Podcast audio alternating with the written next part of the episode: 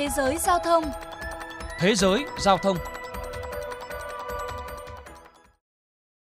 Quý vị và các bạn đang lắng nghe chuyên mục Thế giới giao thông phát sóng trên kênh VOV Giao thông Đài Tiếng Nói Việt Nam.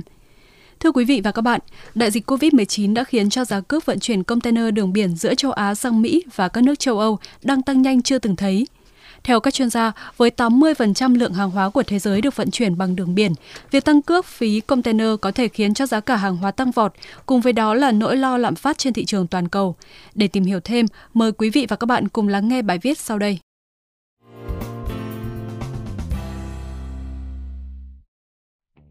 Hơn một năm kể từ khi dịch COVID-19 bùng phát, hoạt động sản xuất kinh doanh tại công ty Plasdance Glasspark, đơn vị chuyên cung cấp sản phẩm hồ thủy tinh và nhựa có trụ sở tại Tây Sydney, Australia, đang từng bước khởi sắc trở lại.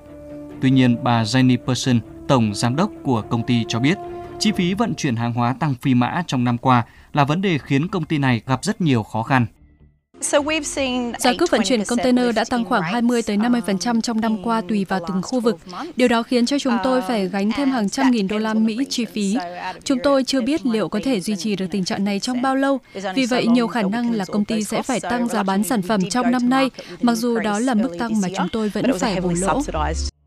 Bà Person cho biết thêm, nhiều khách hàng cũng đang phải trả cước phí vận chuyển rất cao trên một số tuyến đường biển, đặc biệt từ Trung Quốc tới Vương quốc Anh. Các chủ hàng đang phải chứng kiến mức tăng hơn 840% khi vận chuyển hàng hóa từ Trung Quốc tới Anh. Con số này đã tăng từ 1.500 đô la Mỹ lên gần 15.000 đô la Mỹ.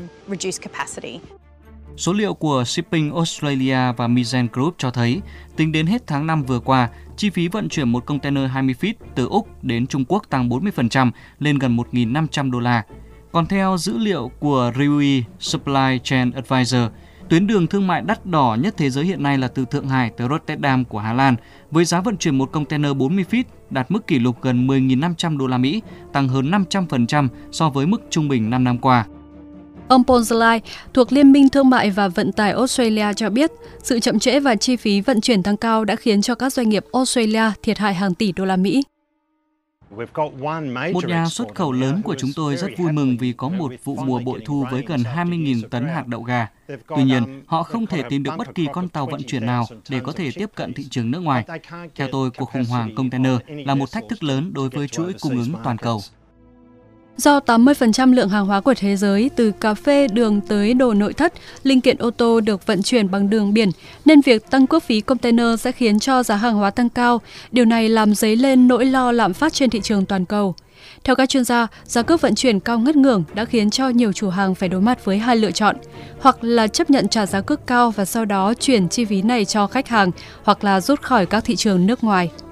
Ở chiều ngược lại, các công ty vận tải biển cho biết họ đang cố gắng hết sức để giảm thiểu tác động của tình trạng tắc nghẽn tại cảng như thay đổi lộ trình hay bỏ qua một số cảng trung chuyển.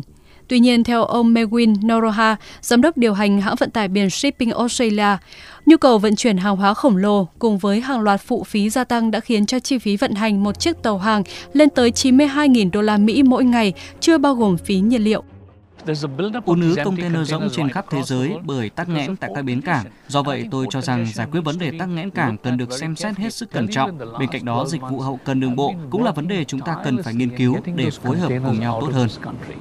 Đồng quan điểm này, ông Alan Murphy, người đứng đầu công ty tư vấn vận tải biển Sea Intelligence, cho biết, về cơ bản, doanh nghiệp này sắp hết tàu và các container rỗng đang có sự thiếu hụt lớn container rỗng vì chúng ở sai vị trí hoặc mắc kẹt tại các cảng và không thể bốc hàng ở châu Á.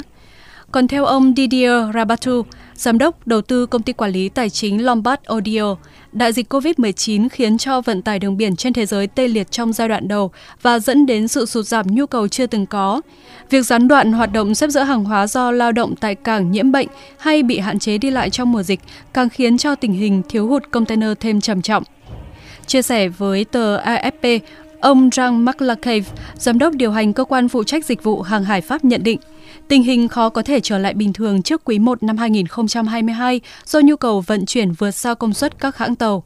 Tuy nhiên, ông Lacave cũng trấn an các chủ hàng rằng mức giá vận tải đường biển hiện tại đã ở đỉnh của đường cong và sẽ không tăng tiếp trong thời gian tới.